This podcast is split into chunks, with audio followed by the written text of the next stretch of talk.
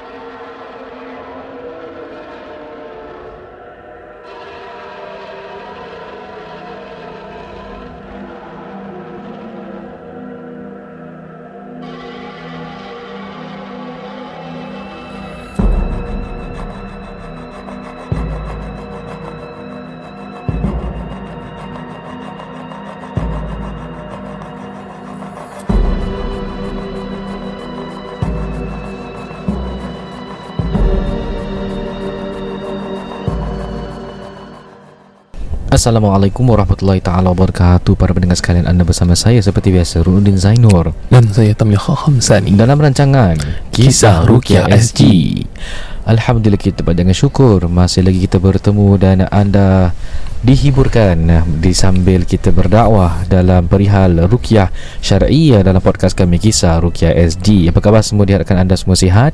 Dan insya-Allah kita mulakan dengan kongsi pengalaman dan uh, seterusnya kongsi kisah. Ustaz Tam sihat? Alhamdulillah Macam mana rukyah semua okey ya?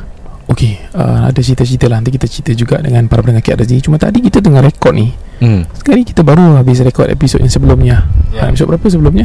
Ini episod 80. 84. Ah, 80, 84 ah, Ni 80, episod 85 lah So bila habis 84 tu Kita nak beli air sekejap lah Haus lah So kita pun nak Kita pun keluar lah konti Sekali bila jalan tu Nampak Kucing hitam Tiba-tiba datang ke arah Kenderaan kami. Hmm. Ya So datang ke motor Ustaz Ruk. Dia datang Kucing tu bau-bau. Kemudian kucing tu Tak lah bedek je. Dia just kucing just lalu situ je. InsyaAllah Okay itu saja Alhamdulillah Itu cerita singkat Cerita seram kira eh. ha. Actually tak ada apa-apa lah Kucing hitam je pun kan Ya, ha, yes, Tapi yes, kalau yes. kita jangan jadi macam ni eh hmm. Hmm. Kucing hitam ni Kalau dia lompat di atas jenazah Hidup jenazah itu Dan ada gangguan Saka Horrible Para pendengar sekalian InsyaAllah kita mulakan dengan episod kali ni Yang ditajuk Arwah Maklum Muncul lah Ni Okay. kisah pengalaman Hari tu Ana pergi Rukyah disambut oleh seorang abang ni. Masya Allah orangnya baik. Tapi nampak ke dia kurus sangat-sangat. Muka dia tu nampak macam sufah Macam kuning-kuningan. Mhm. Okay dia asyik menggigil menggeletar dalam hati. Ana Ni kena ain ke apa sih ni? Tapi yelah masyarakat kita ramai tak tahu apa benda tu ain kan? Ya. Okey tak apa. Jadi kita duduk uh, Dan kemudian kita mulakan dengan sesi interview. Nak tanya lah Okey Abang uh, Apa yang menyebabkan abang nak rukiah ni? Okey ustaz ni sebelum apa-apa saya cerita dulu eh Ya So beginilah ceritanya para pendengar KRSC So pada satu hari tu saya ingat Saya masa kecil lagi ustaz darjah 4 Dan darjah 4 tu saya sunat Khitana eh. Ha. Hmm, hmm, hmm. Masuk jawi orang panggil masuk jawi. Khitan. So bila tengah sunat tu Kemudian uh, Saya dah sunat semua Kemudian saya nak tidur dekat rumah Rumah-rumah kampung lah ni kan. Mhm. Nak tidur dekat, dekat sini. Tapi dekat sini ni uh, Makcik saya ni Dia tengah datang uzur Jadi anda tanya ah, Uzur apa kena mengena? Tak ada orang dulu. Kalau nak tidur tempat yang ada orang uzur tu Kira macam Tak best lah. Jadi nak pindah Tidur kat tempat lain. Tapi sebelum tu Ustaz Saya sebenarnya ni uh, Di dalam rumah tu Ada saya Ada bapa saya Dan ada orang baru meninggal.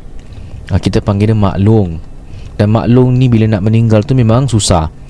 Kan bapak saya ni seakan-akan tahu yang maklum ni ada seperti pendamping dan ada makhluk yang duduk dalam dia.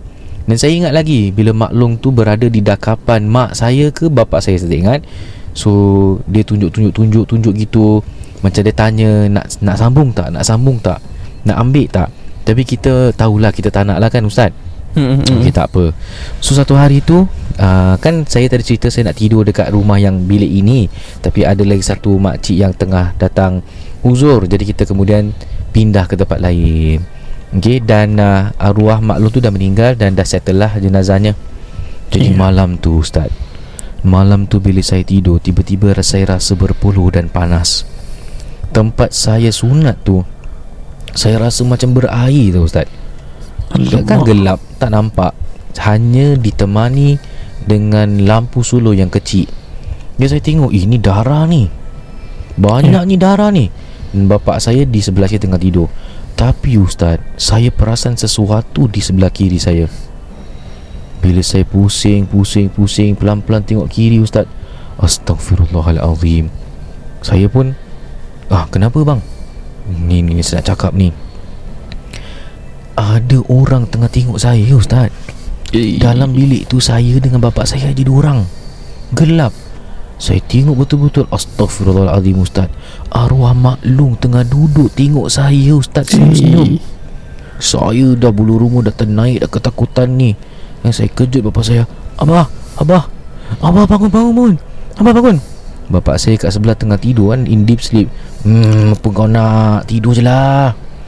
Abah maklum Maklum kat sebelah abah. Maklum.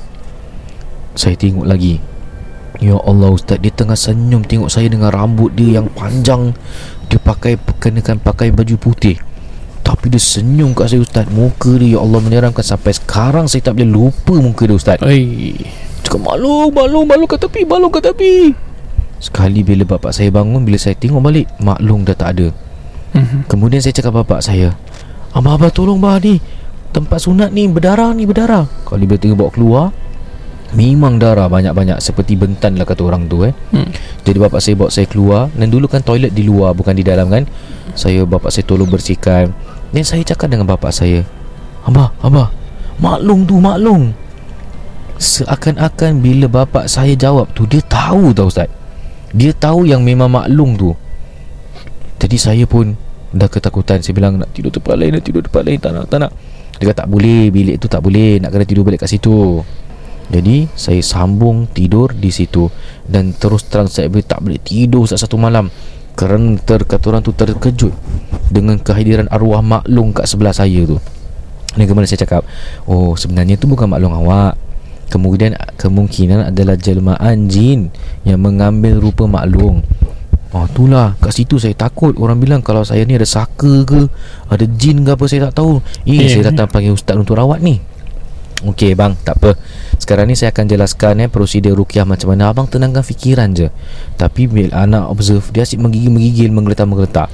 Because my gut feeling says takkan dia ni kena ain eh. Okey tak apa kita rukyahkan Hmm. dan kita cuba tengok ada tak tanda-tanda seperti ada gangguan jin ataupun tidak. Jadi baca baca baca baca sampai habis, baca sampai habis. Alhamdulillah abang tu tak ada apa-apa. Tapi kelihatan seperti terkena gangguan ain. Cakap abang, minta maaf Oh. saya nak tanya.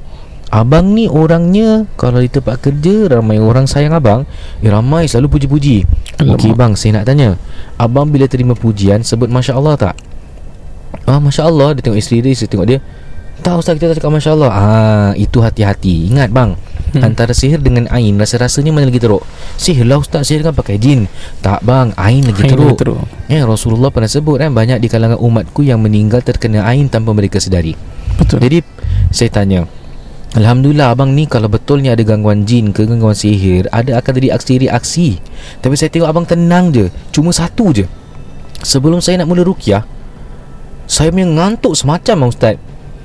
Eh Semacam ustaz pula. Semacam lah bang. Apa yang aku cakap pasal aku ni kan Saya ngantuk semacam. Dia ada aircon Dan tiba-tiba nak mula Yang rukyah ngantuk tu. tu is antar lah. Ah, Ah, sama lagi. Antara Sabar, sabar. tanda-tanda orang yang terkena ain Bila kita rukyahkan orang tu Kita yang rasa ngantuk. Ngantuk Ngantuk dia Ngantuk tahap monyet. Dia dah, dah tahap teruk Dan akhirnya dah habis rukyah Dah tak ngantuk tu. Betul. Lepas tu sebelum nak rukyah tu Panas tau Pada aircon sih. Dah habis rukyah baru Dia punya Dia punya keadaan tu seperti biasa. Subhanallah. Okey So abang saya nak tanya. Abang sebelum ni ada rawat tak pelik-pelik? Dia tengok dia Dia tengok dia Gini lah ustaz Jujur lah saya cerita eh. Sebenarnya sebelum ni Kenapa saya ni asyik takut rasa macam saya ni ada gangguan jin ke sihir? Saya pernah merawat dengan orang ni. Dan orang ni mengatakan Yang sebenarnya ada orang tak puas hati dengan saya. Jadi anak pun istighfar panjang Astaghfirullahaladzim. Ini kita panggil ni perawat-perawat red flag. Kerana apa yang mereka katakan tu tak boleh percaya. Okey saya nak tahu apa dia cakap. Perawat ni cakap Yang tak puas dengan saya ni Isteri saya ni tiga orang cakap dengan saya Hari tu ada tiga orang datang Nak nak je, tengok abang kan? Jadi saya pun cakap ah, ah Tiga orang tu lah yang sebenarnya tak uh, Yang buat abang Yang sihirkan abang. Saya cakap astagfirullahaladzim Saya nak Dan Ana cakap lah Orang ni mesti ada dua benda kan? Pertama dia mesti cakap dia nampak jin. Ah, ah dia Dia cakap dalam diri saya ada lima jin Yang dihantarkan oleh isteri saya punya saudara-saudara. Inilah penyebabnya kenapa ramai di kalangan masyarakat kita di Singapura yang berpecah belah disebabkan dituduhan-tuduhan palsu dan fitnah daripada perawat. Oh ya ke ustaz? No such thing. Atas dasar apa orang tu boleh tahu? Tak ada bukti. Kan? Ini permainan syaitan nak menyesatkan kita supaya dalam keadaan dosa bang dan orang-orang ni dia bilang dia ada kelebihan kan ha dia boleh nampak-nampak kan ha dia boleh tahu kan kalau orang datang apa benda-benda gaib contoh nama lah apa semalam buat apa lah dia tahu kan tahu ha ni kena hati-hati. Yang perlu cakap yang saya tanya anda tanyalah orang ni siapa? Dia tengok dia dia tengok dia ni anak saudara saya lah. Cak alamak. Anak saudara eh? Ha, ni saya pesan Rasulullah pernah sebut siapa yang bertemu dengan dukun eh solatnya tak diterima 40 malam. Lagi kita percaya kalau apa dia cakap jangan pernah percaya. Dan isteri dia bersuara tu lah bang saya dah cakap. Bila dia rawat ni dia ni menurun. Oh dia menurun? Ha ha dia menurun konon jin yang datang tu menurun dalam diri dia. Dia cakap sebenarnya macam gini bila kita rawat Orang yang ngerasukan Orang tu lah ada gangguan. Apa kena mengena pula? Awak tak ada apa-apa Dia pula lebih-lebih. Tapi tak apa Kadang-kadang kita lalui cara yang seperti ini Untuk faham cara yang betul. So Tak apalah. Yang penting di sini Istighfar. Istighfar panjang bang. Lepas ni saya minta Abang Okay Pergi solat uh, Sunat taubat dua rakaat Banyakkan istighfar bang. Ini paling penting. Allah izinkan benda ini berlaku supaya kita balik kepada dia. Eh, so pendekkan cerita bang Seperti abang ni terkena ain. Dah tak ada jin, tak ada sihir InsyaAllah tak ada apa-apa. Abang ni okey ni hmm. oh, Alhamdulillah Dia, dia istighfar panjang. Itulah saya hidup ni Saya ingatkan betul lah Saya kena buat. Dan saya tanya Macam mana abang tahu Tentang services kita? Tak ada saya buka YouTube. Hari tu abang kena interview Dengan uh, Ustaz kena interview Dengan Fizau Dengan DKC Yang malam seram tu kan? Alhamdulillah. Yang itu episod uh, Untuk Masjid Alamin lah kan? Masya Allah Ustaz Ah, uh, Masya Masya Allah So uh, Oh daripada situ. Okay okay okay Dan isteri saya ni dengar ke Podcast Kisah KSG From there yang dia sadar Eh orang kalau rawat dia menurun Ni kira dah red flag ni Dah salah ni. Ya. Dan cakap ah, Tak apa. Sekarang ni Dengan anak saudaranya sendiri Kita doakan Kita sampaikan. Eh, Kerana mereka-mereka ni kadang-kadang dia dia dia fall for the trap of syaitan talbis iblis kan? Jadi doakanlah semoga mereka ni dia berikan kesembuhan masalahnya orang ni yang geramnya apa tahu dia cakap isteri dia punya uh, ahli keluarga tiga orang yang nak buat dia. Allah ha, lepas tu ada orang lain pun nak buat. Ha, gitu je lah korang pergi game. Hmm. aduh naik bingit aku. Dia punya tu uh, syai' Lam Fasa'alahu tuqbal an syai'. lahu Salah arba'ina Arba'ina laylatan layla ya Ha, barang siapa yang bertemu eh dengan tukang tilik ataupun maksudnya Hmm. hmm. dukun ke bomoh yang sama seangkatan dengannya ha, dan bertanyakan tentang sesuatu tanya eh Hmm. belum belum minta jawapan tau tanya macam Hmm. you minta consult maka solatnya tidak akan diterima sebanyak 80 ma- eh, sorry Ah, 40 malam 40 malam Lama sih tu Tak boleh sebulan lebih 40. kan dan kalau let's say benda tu dah pernah berlaku let's say you dah pernah pergi you dah jumpa tilikan ke penilik bomoh dukun uskun macam-macam you dah jumpa contoh semua you dah jumpa. Ancau zaujukal jannah. Ah, You dah jumpa tu semua ah, Bukan berarti you tak payah solat 40 hari. Bukan. You still kena solat. Yang 40 malam tu You still kena solat macam biasa Kerana kita masih hamba Allah. Ya. Akan tetapi Kalau Allah nak ampunkan kita InsyaAllah Ah, tak bertaubat lah Maksudnya bila Ya. kita pernah buat benda tu Tanpa sengaja tak apa Tapi still taubat Ya Okay Still taubat Kemudian Kalau boleh jangan ulangi lagi Hmm. InsyaAllah Ya. So demikianlah kongsi pengalaman daripada saya eh. Uh, dan uh, kisah ini pernah diminta izin mereka okey ustaz go ahead. Jadi untuk pengajaran kita bersama para pendengar KRSG kadang-kadang yang merosakkan hidup kita ni ah porok-porok macam inilah hmm. yang menyebutkan jadi dihantarlah Tuhan Taala kita pula tak tahu apa-apa boleh percaya apa dia cakap. Tak pasal-pasal hidup dalam keadaan bergaduh bermusuhan tanpa alasan munasabah. Wallahu taala alam bisawab. Ya Baik pendengar KRSG kita teruskan dengan segmen kongsi kisah insyaallah uh, antara nak cakap sesuatu? uh, Ya. ya. Dia nak cerita sikit lah Ya. Next episode lah Next episode Eh, Kau Okay, gitu je Kau gitu je Okay, bismillahirrahmanirrahim. Just to cut it short, saya merawat tiga adik-beradik. ah. Saya ada postkan uh, So, videonya video, di IG Reels lah dengan keizinan mereka lah. Mereka izinkan uh, kita blokkan mukanya kemudian kita uh, kongsi rawatannya. Uh, mereka adik-beradik yang kuat bersama, uh, tiga adik-beradik perempuan lah. So bila dibacakan tu uh, reaksi mereka berbeza-beza. Satu dalam keadaan rasa nak muntah, pening. Yang di tengah-tengah tu nangis, nangis dan rasa menggeletar. Dan ketiganya tu dia stone all the way, stone macam nak tertidur gitu. Hmm. Ha, dan bila bangun yang stone tu dia ceritakan lah. Okay, saya mula daripada first yang first kata dia rasa mual nak muntah tapi tak ada. Ha, Yang keduanya Dia cuma tak tahu kenapa Ustaz I just feel sedih Ustaz I just sedih lah I tak tahu kenapa I tried to kawal Hmm. But I cannot Ya. Dan menggeletar tangan tu Dia tak boleh kawal Yang terakhir Kakak tu dah buka mata Dia cakap Ustaz I saw a black figure Ustaz Just depan kita orang Masya Allah Ah, kemudian dia beralih-alih tempat. I cakap and this thing happens tiga-tiga beradik serentak kena. Ya. Dan bila yang yang third tu cakap dia bila dia tutup mata dia nampak-nampak benda tu. Itu ada tanda-tanda eh. Ya. Kemungkinan kemungkinan eh there's some possibilities bukan 100% eh. Kemungkinan ada tanda-tanda gangguan sihir. Bahasa dia nampak jelas. Dia kata lembaga hitam tu kat depan kita orang tengah jalan-jalan pergi satu tempat ke satu tempat. Wallahu alam setelah dirawat saya sampai buat the second round. First round dah buat, I go the second round. The second round everyone is better. Alhamdulillah. Alhamdulillah Yes, correct. Itu je Akhirnya macam Just that sorry lah Ya Dia kadang-kadang bila rawat ni kan Dia Saya tahu para pendengar nak dengar ni kan Eh ni mesti cerita seram eh No no no no Kebanyakan kalau uh, Orang yang go through proses ruqyah mereka rasa pening-pening Mereka rasa mata terkebil-kebil mereka, mereka rasa seperti badan mereka ni ada benda yang bergerak Mereka rasa seperti cocok-cocok Tapi bila habis ruqyah Mereka rasa Eh tenang lah ustaz.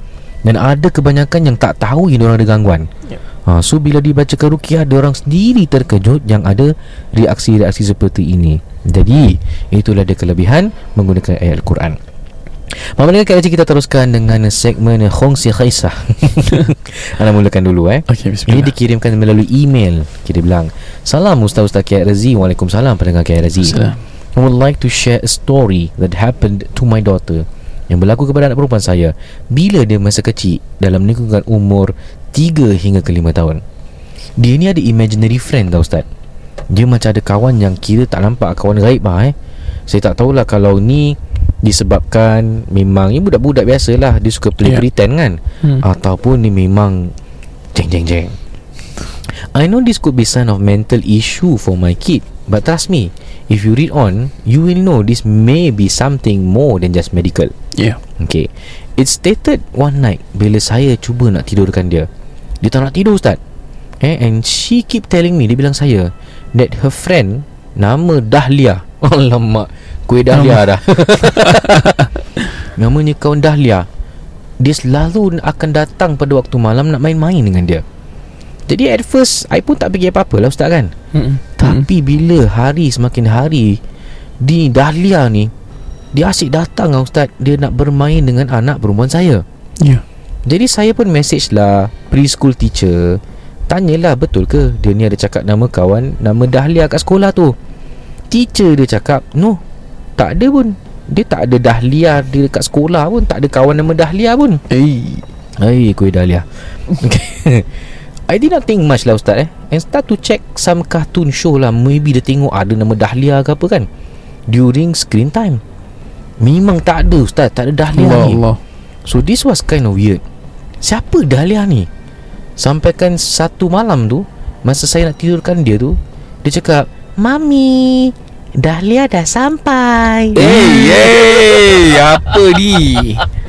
Dah And lama she have her cousins with her tau. Dan dia cakap Dahlia dah sampai. Ha. They will be in our house at night. Dia cakap itu Tak ada tak ada. Kalau I Aduh. Kalau I aku, aku tanya Mana mana dah lihat? Mana? So next few days I ask her to draw Dahlia on paper. Hmm. Jadi ustaz tahu tak dia, dia, dia draw apa? Okay. Dia draw Ada satu Macam weird looking figure Kan macam Jelmaan apa Dia draw kan lah So saya tanya dia Ni apa? She said Oh mami Ini Dahlia. Ah, Tapi Dahlia the hair very panjang Sampai ke tanah. Ah, Amik Hai. Aduh Dahlia ni. Hmm. Jadi fast forward uh, Dah berapa bu- bertahun lah eh. Sebelum uh, Sekarang dah berapa tahun Dia dah tak mention lagi Ustaz Si Dahlia ni. Sometimes Dia pun takut sendiri Bila dia seorang-seorang Like she will cry And telling me Dia dengar Ada orang panggil nama dia. Tapi bila check tak ada orang pun. Hmm. She also told me many times Dia takut of shadows. Eh, Bayang-bayang. And voices Nama apa Memanggil nama dia. And then dia mula nak nangis. Yeah. So Ustaz Can you advise me on what to do? And if you guys have any stories About small kids kena rukyah Do share. Thank you Para pendengar KRSG Dalam terminologi ilmu ruqyah di- Digelarkan oleh ahli ruqyah Ini namanya gangguan indigo Hmm. Indigo itu kononnya ialah mata hijab terbuka. Tapi pada hakikatnya bagi pandangan para rukyah syar'i bukan mata hijabnya ternampak makhluk tetapi ada makhluk yang uh, kata orang tu berdamping atau berkawan dengan budak-budak ni ke, seakan-akan makhluk ini menjelmakan diri mereka di mata budak-budak ini dan mereka nampaklah. Pengalaman saya merawat orang yang budak kecil pernah terkena indigo. Sama apa dia nampak sama macam dahlia ni. Hmm. so ke, kisah saya ni bila merawat ni budak ni memang nampak-nampak. And she is 2 years old very cute. Okay bila saya baca ruqyah semua budak-budak tengah main-main dia seorang je tengah tengok. I think I dah pernah share cerita ni tapi Mm. kita cerita lagi lah eh. Okay. dia tengok saya Dia tengok atas saya. Dia tengok atas saya Dia tunjuk ke atas tu Dia tunjuk macam Something's there. Aku tengah baca ayat Rukiah. Memang boleh diri belum rumah aku kan. Apa benda yang kau tunjuk? Hmm. Okey then tak apa. The second time saya baca Rukiah Budak tu terberak lah kat pampersnya. Jadi maknya pun cebokkan dia kat dalam toilet. Okay. Tu dia cakap I will call my friend mummy. Huh your friend? Where's your friend? Hmm. My friend is outside the window. He's very long hair and wearing white baju. Nak kena pump Ah. ni friend.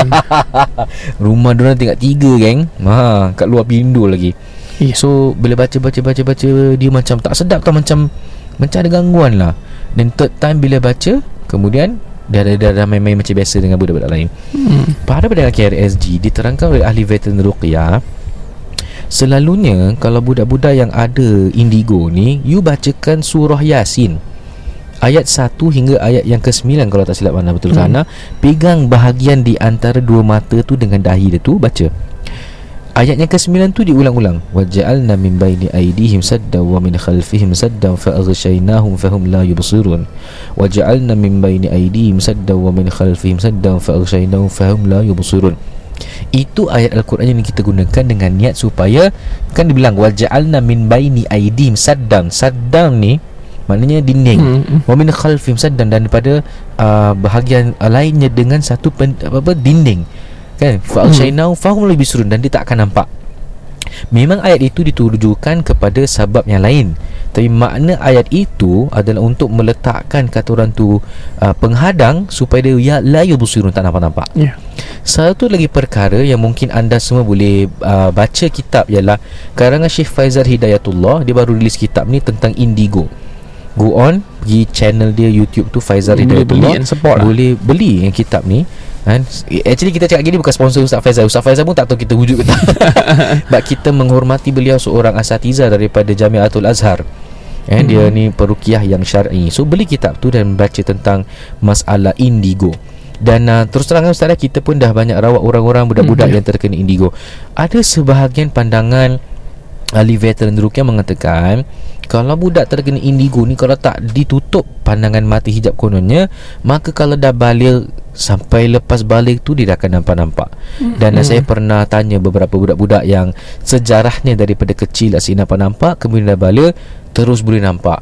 Uh, dan saya terangkan ini bukan Ya, kelebihan ya, ya. ini adalah sebuah gangguan. Wallahu taala a'lam bisawab. Betul. Okey, so insyaAllah kita teruskan dengan kongsi kisah yang kedua. Tapi sebelum tu kita berikan ruang kepada tim NNM Untuk memberikan sepatah. Dua kata over to you Abang Nizam Mami, that's Dahlia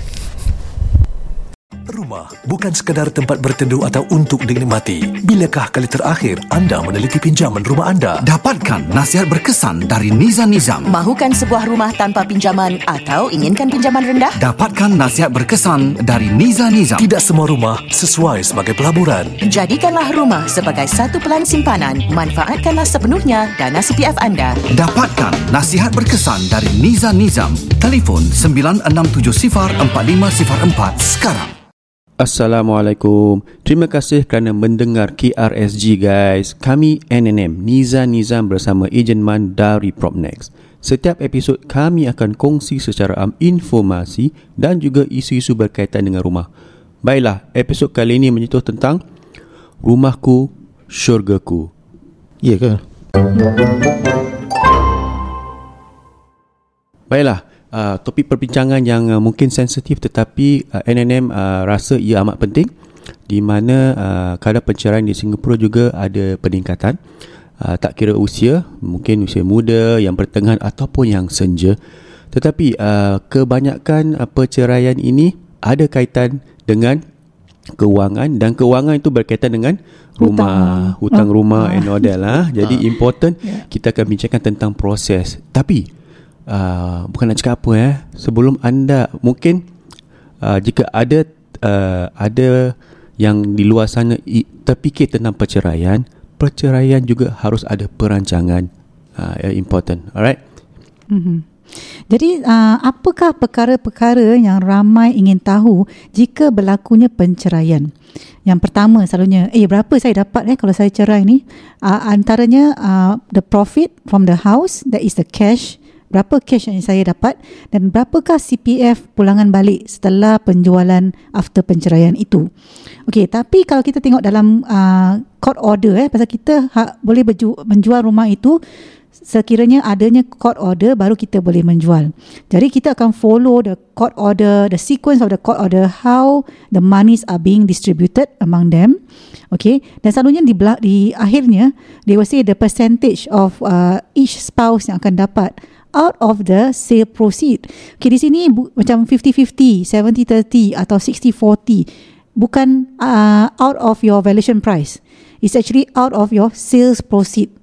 That means setelah dah tolak uh, hutang, tolak CPF pulangan uh, to each other and then after agent commission dan juga lawyer's fee. so betulkah kalau saya tanya uh, jika rumah tu ada keuntungan apa CPF yang uh, isteri dan suami gunakan akan kembali kepada OA mereka sendiri betul Yes. Yeah. So whatever you have paid for in your CPF, it will come back to you with the interest. That is guaranteed lah. Melainkan dalam court order anda tu dia tertakluk dah tertulis yang anda harus kembalikan let's say 20 atau 30 ribu CPF anda ke uh, bekas suami atau isteri. Uh, if the court order have state so, then it will be the the same lah. Kalau tidak, apa yang you dah bayar CPF plus interest akan kembali ke akaun anda sendiri. Okay. So number dua is about buying over share. Selalunya uh, pasangan kan bila orang nak bercerai kan kata uh, saya suka rumah ni, saya dah banyak invest dalam rumah ni, saya nak uh, keep this house. Okay, so, but when they say keep this house, selalunya dalam court order, that means you're asking uh, what you call it uh, by way of transfer. That means ownership you want to take back by way of transfer. Okay, di sini you have to be careful because mampu ke betul ke you nak by way of transfer? What does it mean? It means that kalau jika ada utang, you nak am- ambil alih utang itu. Seorang, seorang. eh? dari, dari segi umur dan uh, gaji lah Ah, kemampuan eh So betul ke awak mampu nak ambil alih utang yang existing uh, loan because not only that if let's say pasangan anda yang uh, yang yang the exit party right have CPF you have to pay his CPF back. So which means you have to take the existing loan plus the amount of the CPF that uh, he will take back. Kan? So if that is the case, betul ke you can buy back based on the current valuation of the house? Pasal sekarang harga rumah dah naik. It's not about the old price yang you beli. Correct. It's Many about the- people have that mistake. They Yeah. always think it's the old price and not Correct. the They current always price. think that I saya beli 200 je, berapa je saya boleh bayar balik. It's not about the old price. It's about the current price valuation. Eh? And then also with that, you kena check you punya tangga gaji sekarang. Bolehkah anda mampu to take over the loan singularly? That means on your own. sebagai sole owner eh Ah, so owner. And whether that loan that you're gonna take is it HDB loan? Anda masih layak ke? Atau is it bank loan? Anda layak tak ambil bank loan? Ah, so all this you must think lah. Bukan suka-suka nak take over the Ah, house jadi eh. para pendengar KRSG Hmm. nak cerai pun ada harus ada perancangan eh Ah, important Yeah. So then after that, of course the cerai tu kan yeah, separate lives right kan? Everybody have separate. So the other party pula yang the exit party we call it eh. Selalunya yang uh, party yang yang mungkin tak begitu mampu. That means after the dis- distribution of funds, there's sure to be one party yang have less money lah eh. There's sure to be. So yang yang party tu what happened to him? Uh, Or uh, her. Or her, right? Sorry, him or her. Kan? Pasal and then also whether are you the one that bringing your children? Because there will be one party yang have uh, all custody of the children. Then uh, macam mana you boleh beli apa with the monies and uh, and the CPF funds that you have left? Okay, And what can you buy? family nucleus you have uh, you Yeah. have formed dah Ya, pasal di sini NNM selalu uh, akan membantu eh whether you are the exit party or the stay party or whichever kita akan membantu kedua-duanya tentang the next um, the next life lah going on forward after penceraian tu kita akan even membantu mereka whether you ada pihak lelaki atau pihak perempuan kita NNM akan membantu mereka kedua-duanya okay yeah so uh, Mansur maybe you had the fourth perkara yang they always ask Yeah, this one is a very um, you know frequent question I always get asked lah. Ni uh, bang bila boleh settle ni semua? So yeah, so I always tell them ah, okay. Semua nak speedy, ya? Semua Semua nak nak fast, speedy. eh? But the thing is, you know, when you're undergoing a divorce, you know, the before you can actually sell the flat, you must have your court order, you know, and when you are apa um, applying uh, to to sell your flat, you must have the divorce cert. So this takes time. In order for you nak ada the court order, it takes a minimum of six months. Kalau maximum tu uh, we can't say lah, you know, because there can be complications. At the same time also, you know, uh, there are some people lah, you know, orang court order dah keluar, tapi they still haven't taken action. And I know the the reasons are personal. The reasons can be many, but you know, I think um, if you plan, if you meet somebody who has the experience and can leverage on the experience to find a way out, I think all parties can come out of it better lah. Okay, to answer the question, berapa lama bang? Okay, for HDB, okay, it takes about uh, 8 to 10 weeks, uh, you know, uh, to to sell off the place. For private properties, it takes anywhere between 10 to 12 weeks, you know, and that is after you have already gotten the relevant documents. Yeah, that means kita boleh uh, execute the plan to sell your property when you have the final court order, right? And to get the final court order, like we all know, is about six to or more than a year, depending on whether there's appeal appeal cases. Okay, then after kita dah final ord- court order tu, when we execute it, kita have to bring uh, the case to a law firm for conveyancing. Whether your HDB loan atau bank loan, pasal only the private law firm can execute the distribution of monies to both Correct. parties, right? Yeah, so So um, uh, one thing I want to add is uh, divorce is also can be quite costly. Uh, kalau imagine eh, you punya penjualan rumah setelah perceraian tak ada keuntungan.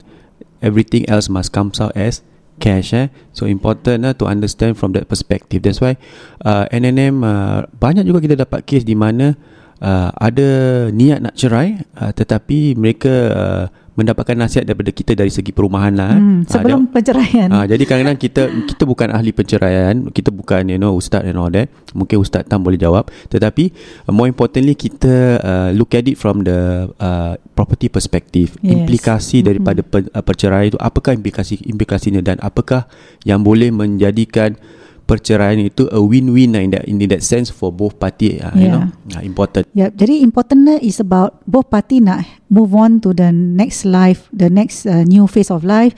So whether with the penceraian yang currently can they move on amicably dan uh, hopefully it's better lah. Sometimes the relationship get better eh after penceraian.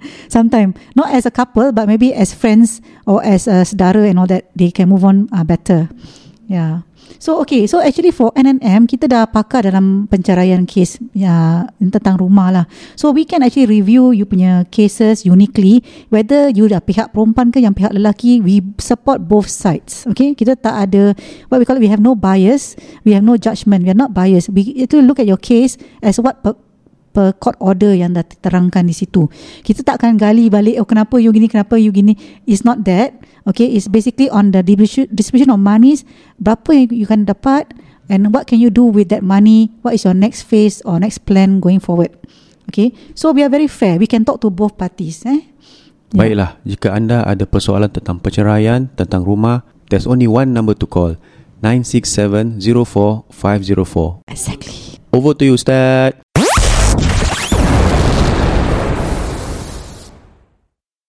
Masya Allah Biasa kita dengar pasal imaginary friends kan. NNM bukan imaginary friends. Dia memang kita punya friends. Yeah. Alhamdulillah terima kasih NNM uh, Abang Nizam, Kak Niza dan juga Ijan Mansur Kerana sudi bersama-sama kami. Alhamdulillah insyaAllah. Uh, Jadi kita dah dengar kongsi kisah pertama. Kalau anak-anak kita lah Seperti yang dikatakan Ustaz Ruk eh.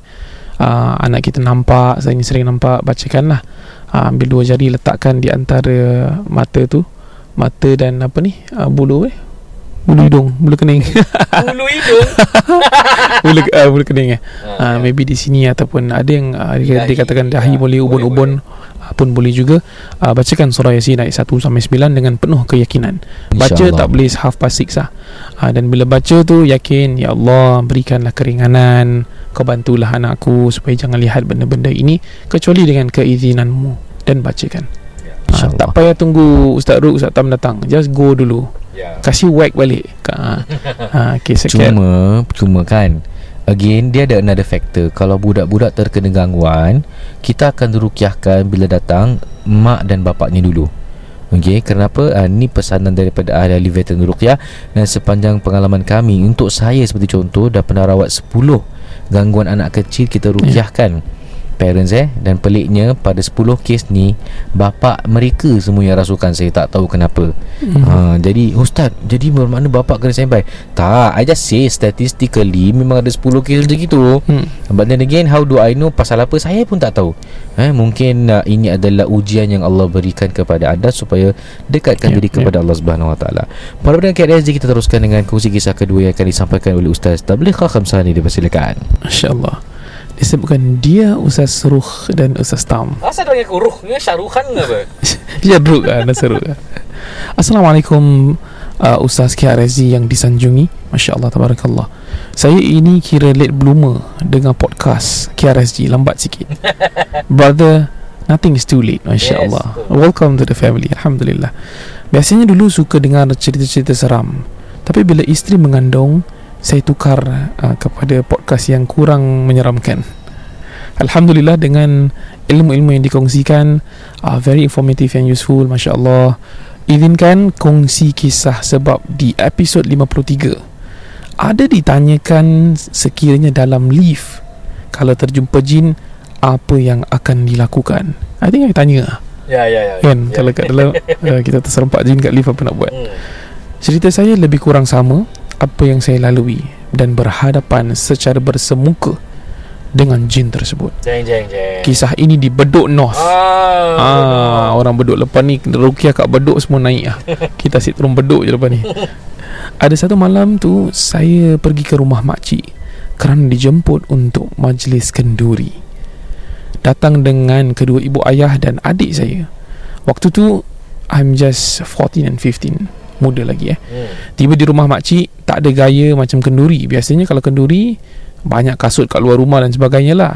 Ini tak ada. Beri salam Makcik cakap Kenduri besok dah. Ini semua salah timing. Okey. Uh, Kemudian uh, Dah gitu makcik ajak saya Untuk bermalam di situ. Hmm. Okey, jap jap jap. Nak sambung ni. Okey.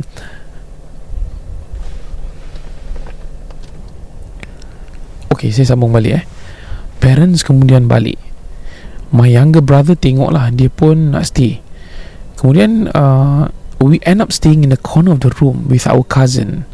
Okey, di hujung bilik yang dan kita punya sepupu ni lebih uh, muda daripada kita lah. Jadi dalam bilik tu Ustaz, uh, sepupu saya ada cerita yang dia sering nampak Pontianak dalam bilik. Ah, ni dah game Pontianak. He have seen multiple times. Dia dah nampak beberapa kali dan uh, menunjukkan di mana tempatnya yang selalu Pontianak tu hadir dalam bilik tersebut. Dan unfortunately, saya sebagai uh, yang paling sulung lah, saya arrangekan sleeping position. Okay, so dia, kita semua kecil lah uh, Jadi kita boleh muat Kalau sekarang 16 tahun Sesudahnya memang tak muat lah ha, Semua dah besar-besar Kemudian my cousin Tidur dekat dengan tembok. Dan adik saya ha, Dan dan adik saya Saya menyuruhnya duduk Ataupun tidur di tengah-tengah.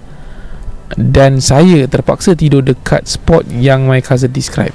Kira tempat Pontianak tu Dia yang kena tidur situ lah Oh, dan pada malam tersebut Alhamdulillah Saya tidur dengan bantal Yang saya peluk and cover my face. Dia tutup muka dia. Uh, Pada malam hari Saya tiba-tiba terbangun There and then At the age of my feet Ada Pontianak Yang duduk Dan Repeated these actions. Rambutnya lebat terjuntai. Okay Menyelebungi dan menyelubungi belakang badannya. Terlalu banyak rambut ni. Ha, mungkin ni uh, uh, monyet ni. Bukan. Ya, Pontianak, Pontianak. Macam alley cat Oh. tu, tu rambut eh Masya Allah Nasib lah Dia tak tunjuk muka. Eh Okey Kita tak tunjuk muka eh. Bismillah Dan kita sambung. Kalau nampak Mungkin pingsan agaknya. Okey Jadi itu waktu kecil lah. Alhamdulillah I was raised Equipped with doa-doa. Jadi uh, Kemudian uh, Sering ikut parents pergi kenduri. Jadi Apa yang saya buat Ialah saya azan Suara tak keluar. Hmm. Saya cuba zikir La ilaha illallah. Ustaz Tak keluar juga suara Ustaz. Akhir sekali Ustaz Saya baca dalam hati Sebab Paksa macam mana pun Walaupun suara tak keluar Saya kena baca juga. Kemudian beberapa minit telah berlalu Dia masih kelatan Pontianak tersebut masih berada di situ. Last With the bantal half covering my face Saya tawakal dengan baca dalam hati. Saya buka bantal Sarung bantal tersebut Kemudian Saya nampak makhluk tu pun sudah tiada I would say ada good and ada bad of that experience. The bad is there was a gangguan, but the good is dari tu alhamdulillah jadilah lagi berani. Apa tak berani dengan Pontianak pun kau dah berani the fight insyaallah. ha, okay. I have a few questions to ask. My, from my understanding, rasa-rasa itu adalah satu gangguan. Long story short, uh, throughout the years adalah saya rasa-rasa dan macam rasa ada benda yang mengikori saya. But typically kalau ada rasa If the feeling is strong I will adhan Dan bacakan surah Full. Uh, Ayat kursi Hasbunallah Semualah. Masya Allah Dan dia akan beranikan diri. And one of example Bila belajar malam-malam Waktu sekolah. Imagine tingkap dapur tutup But you can hear periuk nasi Berbunyi-bunyi dalam dapur.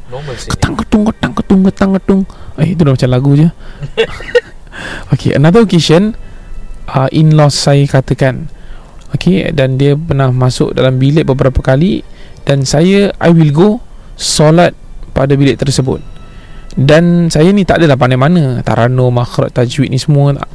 Katanya hancur lah InsyaAllah tak eh Cuma insyaAllah keyakinan dengan ayat Quran Soalan saya yang pertama Kalau tergamam nak baca dalam hati Makhluk tu boleh dengar tak?